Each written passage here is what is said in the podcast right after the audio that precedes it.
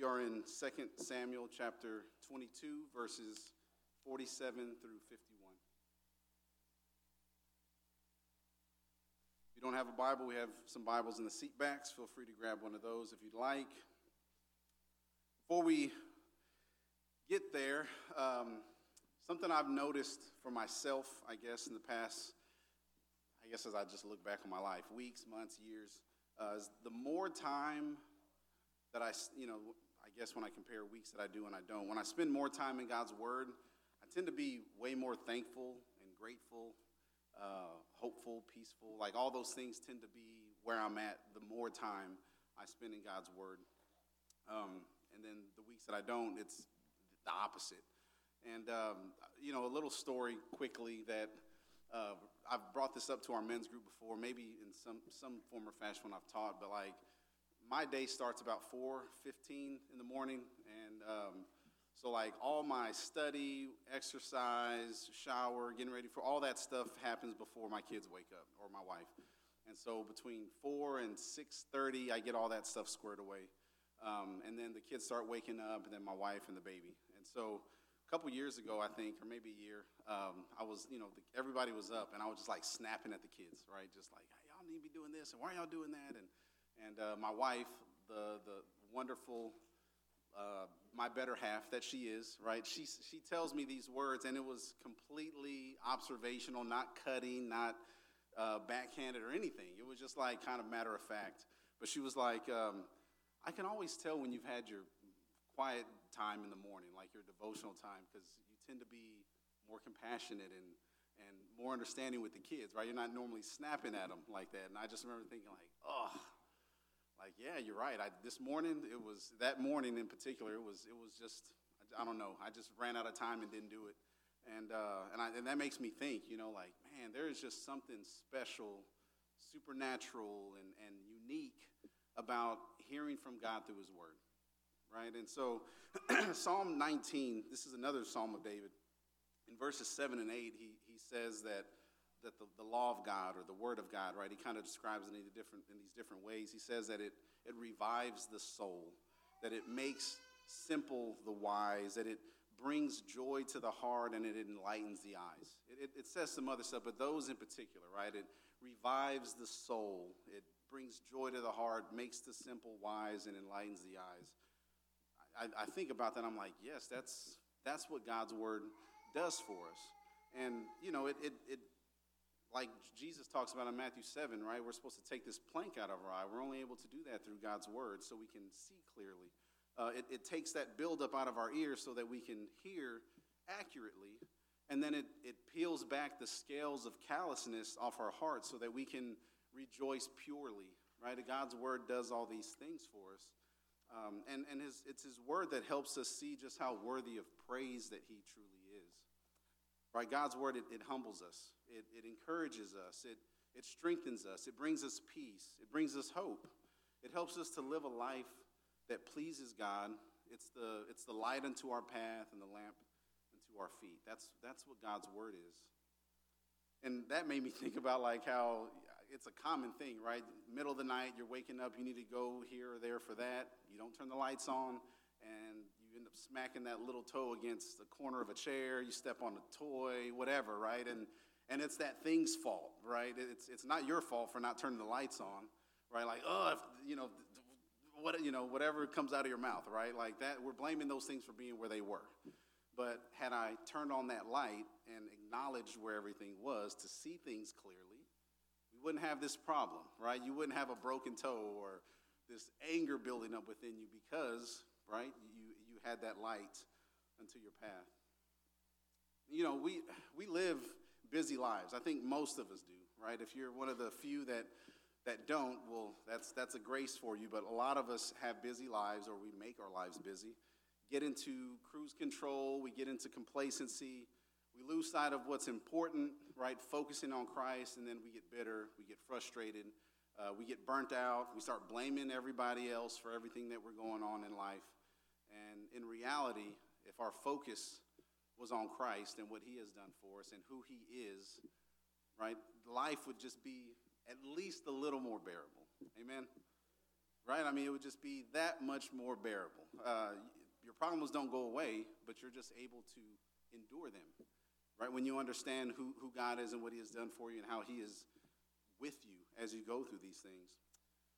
Now, as David penned this, this song that we're reading, which was eventually turned into Psalm 18, uh, in this last portion, we get to see God's, or excuse me, David's heart for God on full display, right? He is singing praises to God for all the things that he has done. And like David, we have so much to be thankful for in this life. I mean, there is so much for God to be praised for, right? And, and as we go through God's word, that's how, that's how we're really able to see it. Because if we just look at what's everything around us, right? We, if we focus on the things that are seen versus the things that are unseen, uh, we tend to get bogged down and, and just stressed because we can't see the big picture. We don't see what God is doing in our lives and just how worthy of praise He is. As we mentioned last week, right, His plan is perfect, right? The things that God does is perfect. And so He is, for that reason alone, He is worthy of praise. But as, as a point of uh, topic for our, our passage today, the question that I want to ask in order to get to our points within this sermon is why does David praise God? Why does he praise God? That's our kind of our question for today. And we have three points or three answers to that question that we're going to look at. And so within these verses, we're going to see why, why does David praise God? Well, because first of all, he's worthy. God is worthy of praise. Secondly, because he brings salvation. Uh, and thirdly, because he shows steadfast love. And I'm going to talk about that, that word. I, you know, I had read that word a hundred times, and I finally studied it out what it actually meant. So it's, it's really cool. Uh, but yeah, we're going to see these three things uh, in this passage today, in these five verses. So without any further ado, let me go ahead and read our passage for us. This is the Word of God, right? It is life giving to us, it is sharper than any double edged sword. It divides truth from falsehood. With it, we are restored. We are warned of the things that we are not to do so that we can please God with our lives. That is God's word, right? That's, that's how important it is for us. So as we read God's word, keep those things in mind that God is speaking to us today through his word. So starting in verse 47, it says this The Lord lives, and blessed be my rock, and exalted be my God, the rock of my salvation, the God who gave me vengeance and brought down peoples under me, who brought me out of my enemies. You exalted me above those who rose against me. You delivered me from men of violence. For this I will praise you, O Lord, among the nations, and sing praises to your name. Excuse me. Excuse me. Great salvation he brings to his king and shows steadfast love to his anointed, to David and his offspring forever. That is the word of the Lord. May the Lord bless the reading and hearing of his word. Uh, let us pray.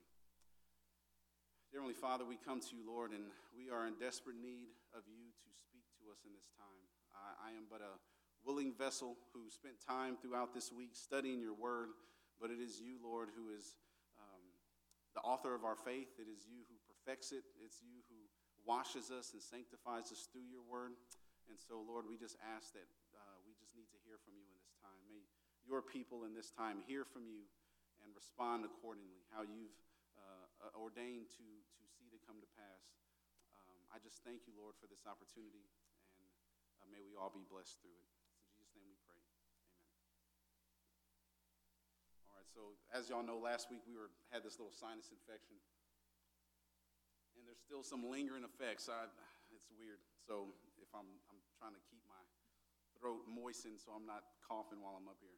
But t- the question, right? What's the question? Why does David praise God? That's our overarching question, and we're going to look at verses 47 through 50. Uh, and this is our first answer because he is worthy, right? That, that's, that's the first point that we're looking at because God is worthy. Okay, so how do we see that within our verses?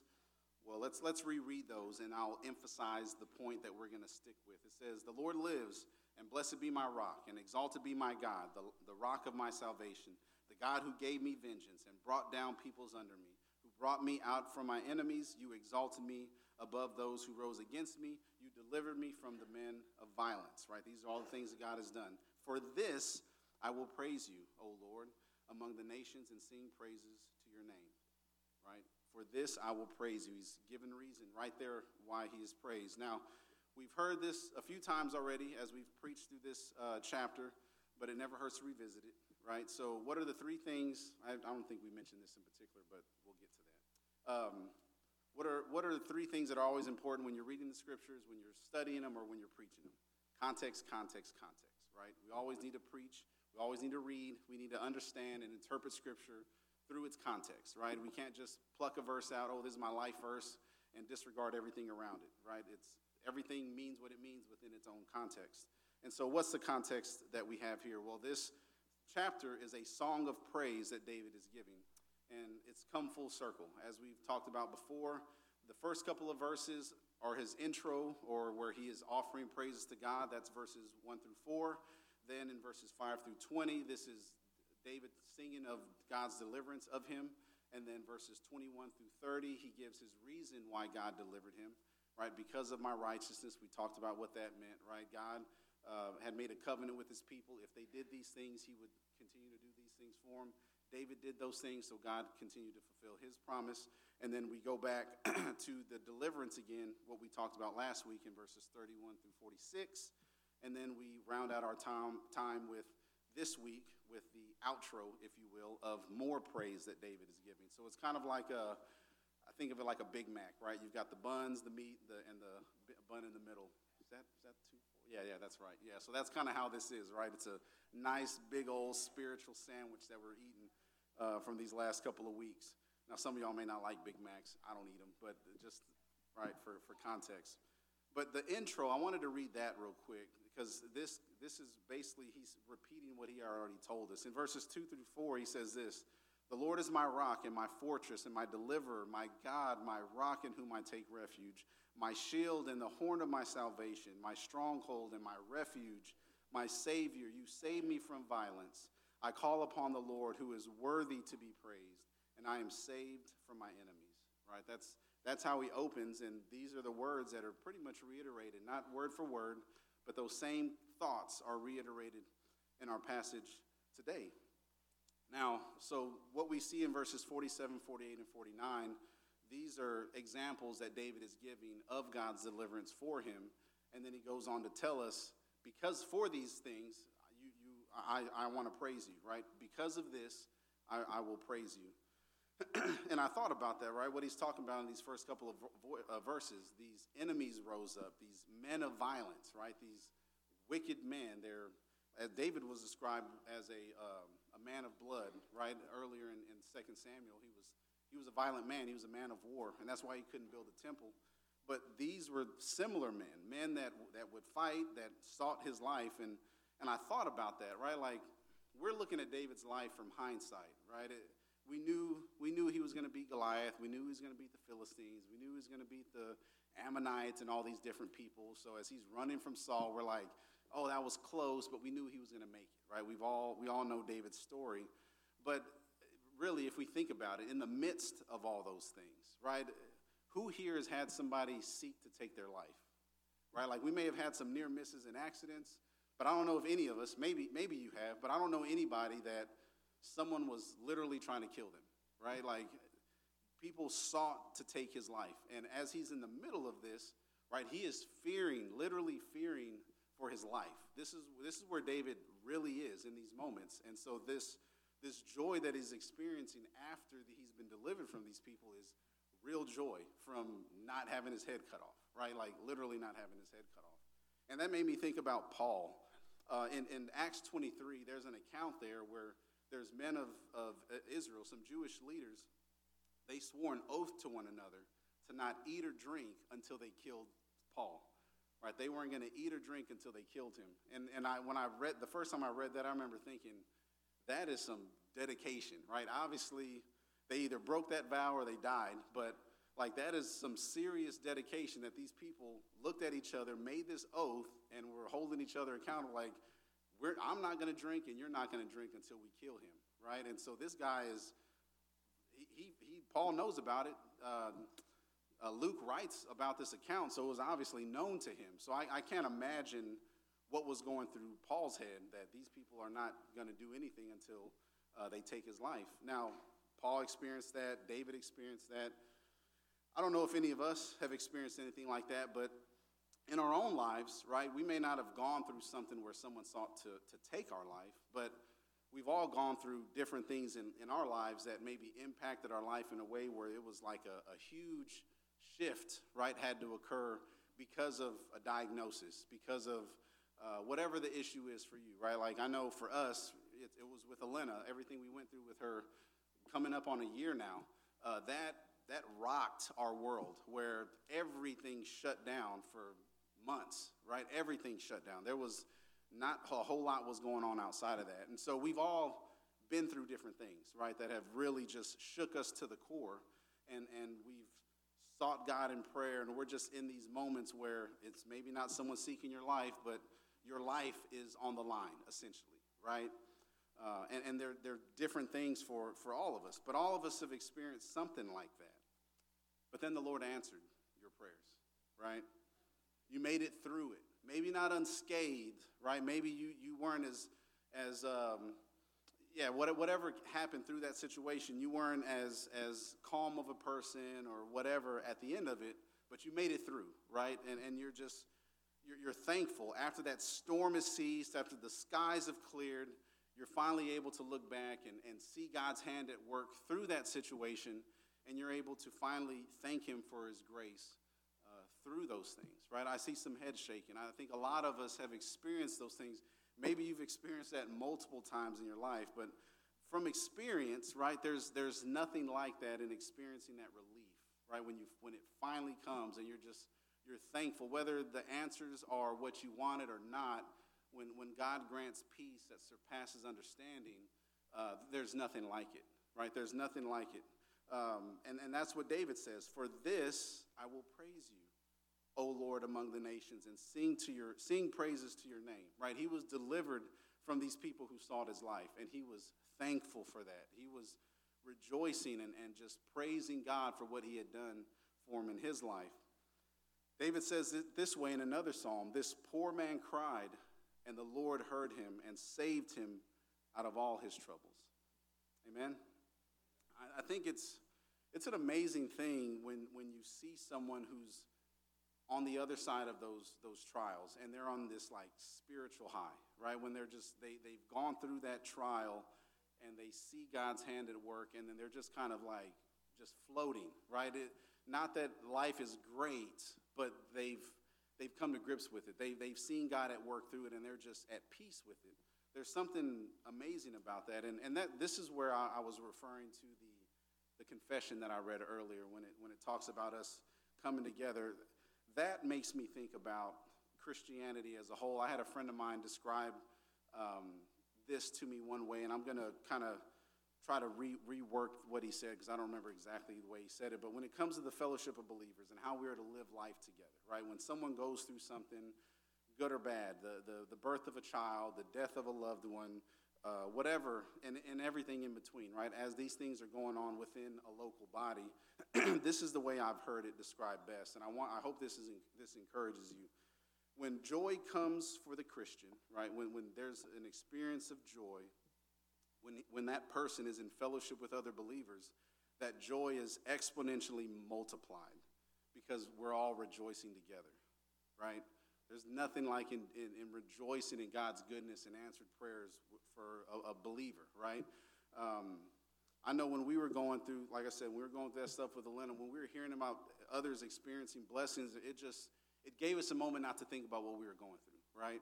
and you're just like, thank God for that. Like, God is at work. I see it. I see these testimonies in other people's lives, and it's encouraging me uh, through those trials. So we're able to encourage one another and rejoice together. But on the flip side, when a Christian mourns and he's in fellowship with other believers, the sorrow is divided amongst the people, right? And we're able to mourn together, right? When we come together and there's a joyful occasion, that joy is multiplied because we're all experiencing it together. But when there's a sorrow, when there's mourning that comes, a tragedy that comes, and we're able to come together, it divides that sorrow amongst everyone who's able to bear it together. And I, I think that's a beautiful truth, and, and that's where when people, and I, people do, I understand this, I understand why, but like people don't want to share what they're going through, right? They don't want to bug people with, with their issues. And it's like, no, we need each other. Like we need each other. We need to be praying for each other. We need to be serving each other. This, this is how the body is supposed to operate. We need to know, not that we need to be nosy and digging into other people's lives. It's, it's important for us to serve one another. That's, that's what we need. And I think that's why team sports are so popular, right? I'm a Cowboys fan. I've got plenty of Cowboys fans out here too, right? Right? Amen, right? And every year, we're left mourning by the time the season's over. Don't laugh too hard. Y'all been mourning too. but that's where we are, right? But hey, that when that day comes, right? And we win the big ship, hey, that joy is going to be multiplied. Amen. Right? It's it's just that's just what it is, right? So but yeah, that's that's how it works, right? We come together and we rejoice and it's greatly multiplied or we come together in mourning and that that burden is split, is divided amongst God's people.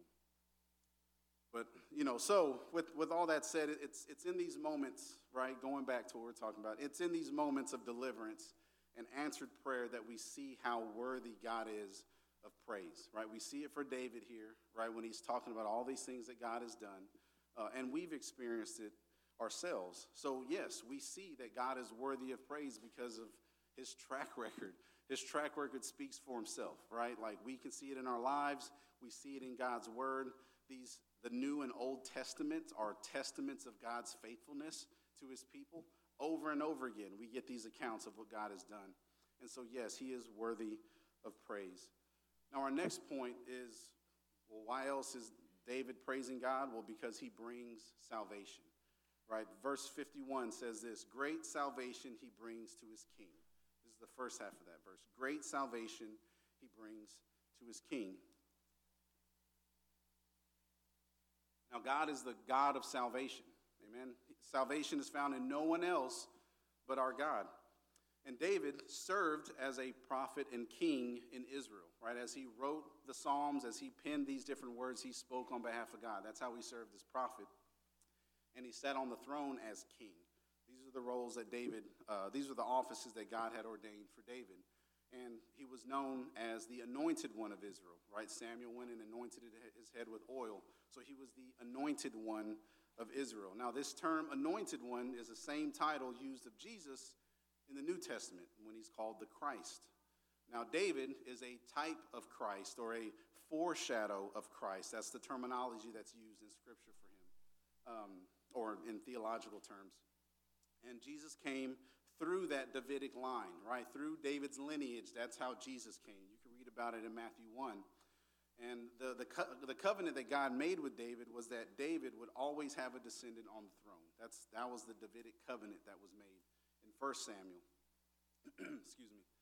And this finds its ultimate fulfillment in Christ, right? We say Jesus was of that line. He's the one that sits on the throne who forever will be on that throne. That's why one of Jesus' titles is Son of David, right? That's why he's described that way, because he is that, that offspring that would sit on the throne forever. So Jesus is the king who sits on his throne. And not only does he sit on the throne, but he is also the king who brings salvation. Right? David sings God's praises because God brought him salvation. This is what God did for David. Not only salvation from his enemies, but ultimately salvation of his soul, right? Which is the most, the greatest gift that God could have ever given David uh, to begin with. Now, if we go back to verse 47, when David says, The Lord lives, blessed be my rock, and exalted be my God, the rock of my salvation right? We can understand exactly what he means here, right? When he's talking about this salvation that, that God offers him. God, the God that he's speaking of is the one true living God, right? He's not some impersonal force or energy called the universe. That's not who God is, right? Uh, we're not people who send positive vibes or, or good thoughts, right? That's not what we do in order to see change in someone's heart. We serve a living God, right? Our blessed rock, the rock who is our salvation. That's, that's the God that we serve. And, and I want to stress how important these words are when we think about God as our salvation, right? I mean, it's, it's easy to, to say that and to know that, but it's, it's important for, us, for it to really resonate with us. It's, great salvation that he brings. That's what verse 51 tells us. Great salvation he brings.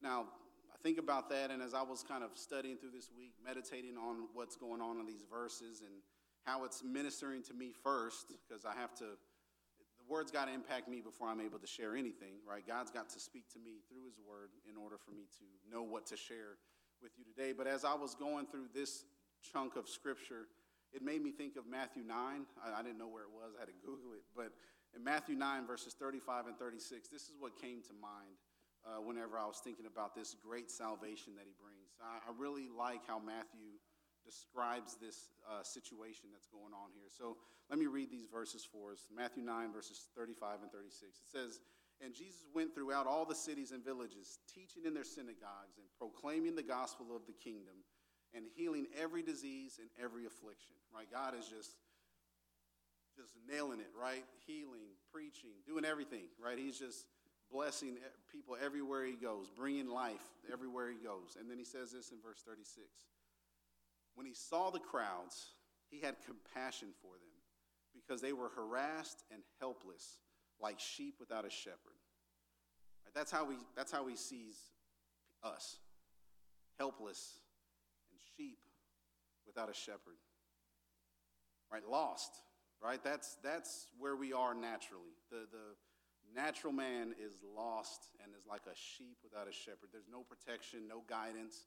Uh, they're just aimlessly wandering around in the wilderness, waiting for a wolf or some sort of predator to attack them, eat them, and, and, and kill them, right? That's, that's who we are. And as Jesus sees these people in this condition, he has compassion upon them, right? He cares for them, he loves them. I, I, I love that. I, it, I, it, it humbles me to think about that's who I am because I, I always picture myself as the hero in the story, right? Every movie I watch, that, that's who I am. I'm not, I'm not the one that needs to be saved, right? I'm, I'm the guy that's doing the saving. That's how I think of myself. But then reality strikes and, and I, re- I recognize that's not who I am, right? Like I'm that lost sheep. I'm the broken one stuck in the thicket or whatever, right? That, that's who we are. And I think if we're being honest with ourselves, that's, that's all of us, right? Uh, and, and I think it's important for us to recognize if, if that's who we are, we also need to recognize that the gospel of the kingdom that Jesus was preaching, it's not, it's not an invitation or an offer that Jesus is just kind of blanketly throwing out there. It's a command that God is giving. Right? When God speaks, his sheep hear his voice and they follow him right? An invitation isn't a, it's, yeah, it's a command, right? You must believe in me, right? My sheep hear my voice and they follow, right? God is giving commands to his people. We're lost and we recognize that and we, and we follow him. But there's those that are out there, right, that have no need for Jesus. The call's not for them, right? They, I've got this figured out on my own, right? I can, I can do this. I'm a sheep, but I'm, I'm nimble-footed and I'll, I'll be okay, right? He's not calling them those that think that they can do it on themselves, they've got no need for Christ and he's got no need for them.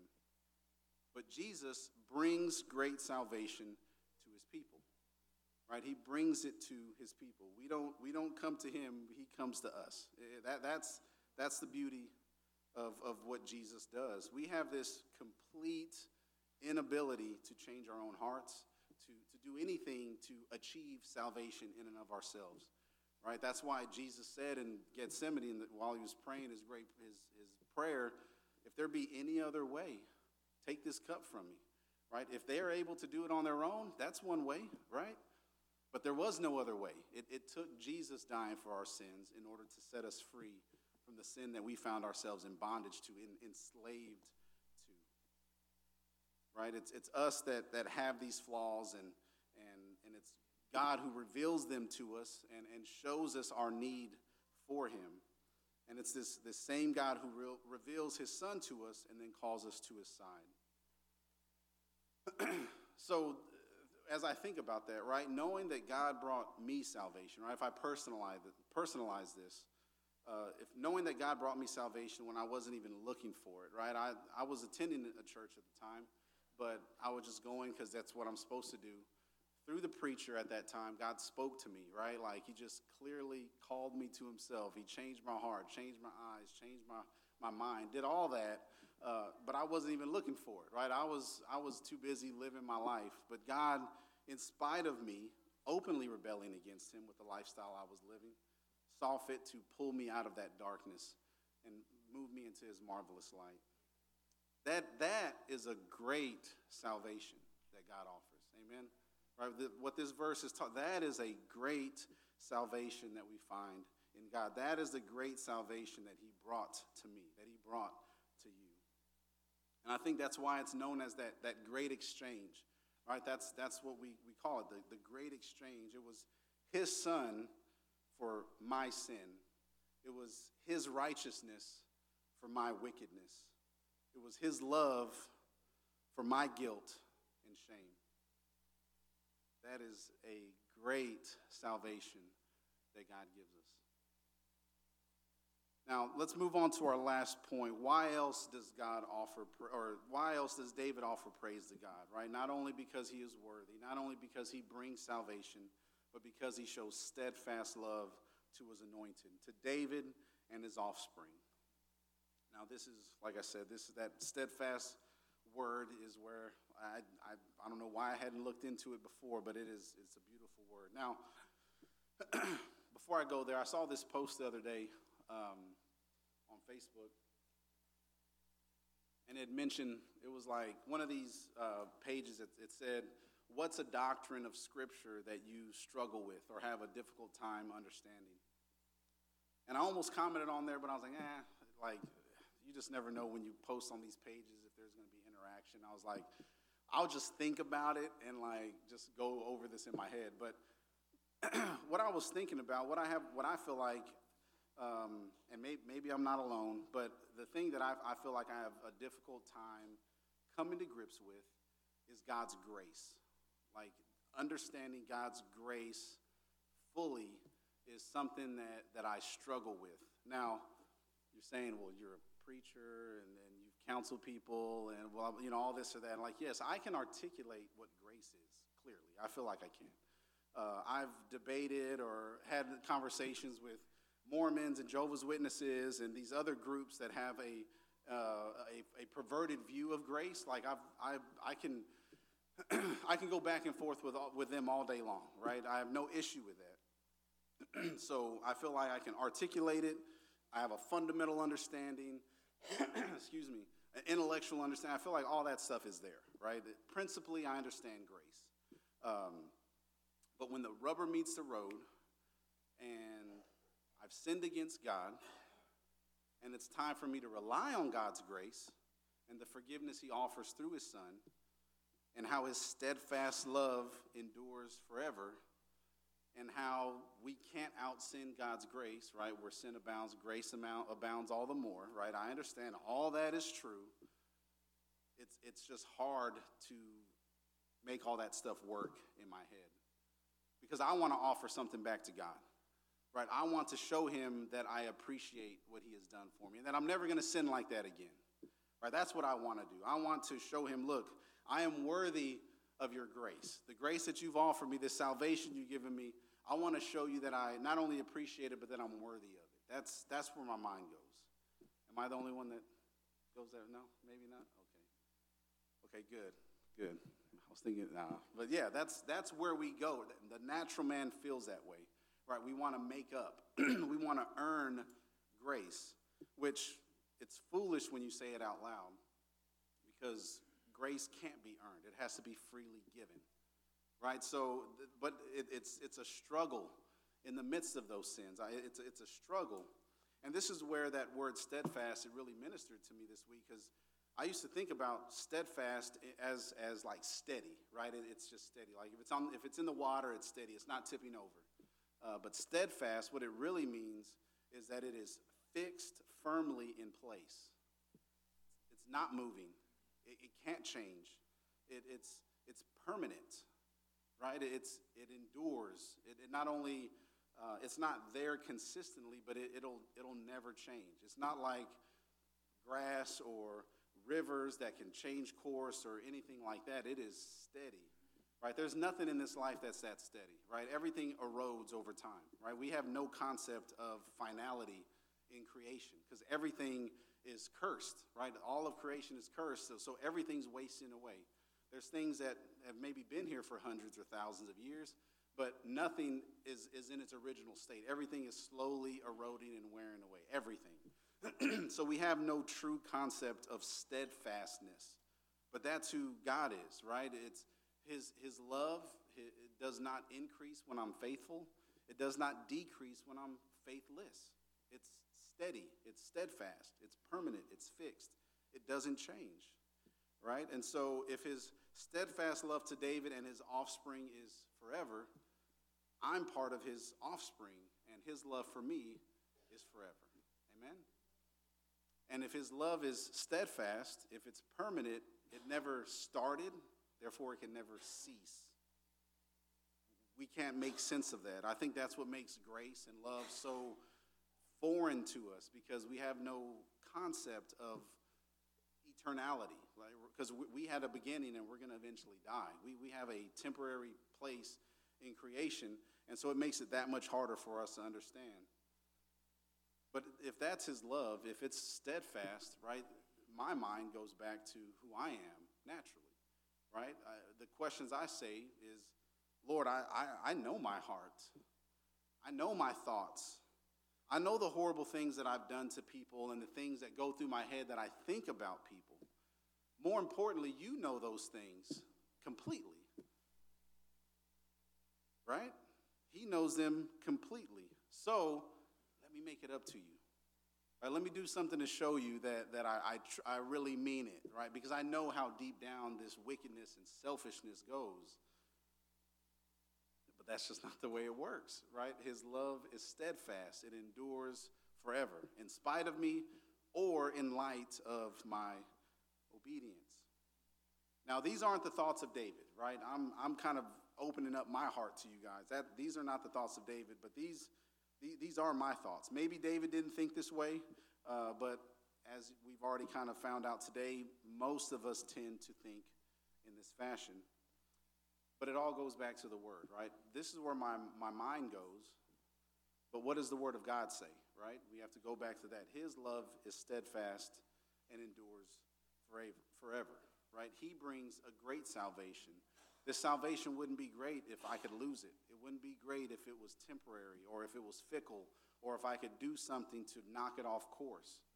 That wouldn't be a great salvation. That would just be a mediocre salvation right? But Jesus, right, he is the one who is able to save to the uttermost, right? He is the one that who sits at the right hand of the Father interceding on our behalf. Right? So as I am sinning against God, it is him who is, has paid for my sins once and for all. It's him who has sent his spirit to live within me to conform me into the image of his son. It is him who convicts me of sin and, and continues to point me back to Christ and his word so that I can see clearly, that, that those scales and callousness of my heart can be peeled away, that the, the planks out of my eyes can be removed, and that, that buildup in my ears can be plucked out so that I can hear clearly, right? That's what God does for his people. And that's part of that salvation that he brings. That's that steadfast love that, that he shows us. And it's for all these reasons that God is worthy to be praised. Amen. Now, as we kind of close out our time, I want to use uh, Revelation chapter 5 as our, our point of, of application. now, you may say, Revelation? Oh, no. Now, there's some stuff in this chapter where you're like, what does that mean? I thought about reading the whole chapter. It's like 15 verses, but I'm going to save you all that. We're going to just read the first five verses. Um, and, and we'll read this, and then I'll kind of describe what's going on here, and you'll see how it applies to where we're at today. So, Revelation chapter 5, verses 1 through 5 says this Then I saw in the right hand of him who was seated on the throne a scroll written within and on the back, sealed with seven seals. And I saw a mighty angel proclaiming with a loud voice, Who is worthy to open the scroll and break its seals? And no one in heaven or on earth or under the earth was able to open the scroll or to look into it. And I began to weep loudly because no one was found worthy to open the scroll or to look into it. And here's, here's the kicker right here. And one of the elders said to me, Weep no more. Behold, the lion of the tribe of Judah, the root of David, has conquered so that he can open the scroll and its seven seals. That I I love that. Oh man, I I was able to keep it together as I read it, but man, it's such a it's a beautiful picture when you know in heaven, right? Light shines everywhere, and there's nothing hidden from the sight of God. And so it's easy for us to lie to one another. You can't lie to God, right? So all these people that are represented here, hey, who can open this scroll? who can open this scroll? And everybody's like, there's there's no one here that can do that. Not a single one of us. I we I can't, right? You can't. No one can open that scroll. and so, yeah, we think about that today. Who here is worthy of salvation, right? Not just open the scroll, but who here is worthy of salvation? Who here is sinless? Who here has loved the Lord their God with all their heart, all their soul, all their mind, and all their strength? Who here can honestly say that they love the Lord their God with most of their heart, most of their strength, most of their mind, most of their soul? Who can even say that? Right? If you can't say all, at most, half, right? Who, who here meets those? Who, who here can check those boxes? Who here is worthy to even say that? None of us. Not a single one of us, not our kids, because they're innocent, not the adult. None of us are worthy. None of us are good enough. None of us were almost good enough, right? None of that. No one is worthy at all. No, no one is worthy of the salvation that God gives. There was this quote that I, I heard a while back, and, and it really stuck with me because it, it like catches you off guard. Um, it said this Jesus saw the best in you and died for it, or died because of it. Right? The best in you is still sinful right? We're not there's not an inkling of goodness within us that god saw as potential and that's why he saved us. If that was the case we would deserve it right? He saw the best in you and it was still riddled with sin and needed salvation still needed to die for it. That's a hard pill to swallow but it's the truth. And i'd be lying to you if i didn't say it. So who is worthy Right? If Jesus had to die for your sins, who is worthy? Well, the good news is, the gospel is, is that you don't have to be worthy. You don't have to be good enough. You don't have to do anything other than be honest with yourself.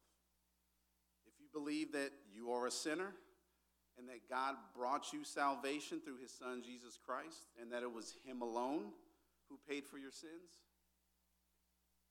you're saved. That's it. You don't have to do anything. It's trusting in the one who did it all. Your duty is, is before God is to believe in his son and the forgiveness that he has given you through his son, and that is the salvation of your soul. God's response, God's response to you believing that is granting you that salvation and showing you steadfast love forever. That's what God does, right? We just believe what He said is true. That, that's, that's it. So many want to tack on other things to it, but that's what salvation is believing what God said is true. It's, it's, it's that simple. But it's, like I said, grace, it's hard to grasp. I, I, I need to do something. No, you don't. Jesus paid it all, right? Nothing in my hands I bring, simply to the cross I cling. Let's pray.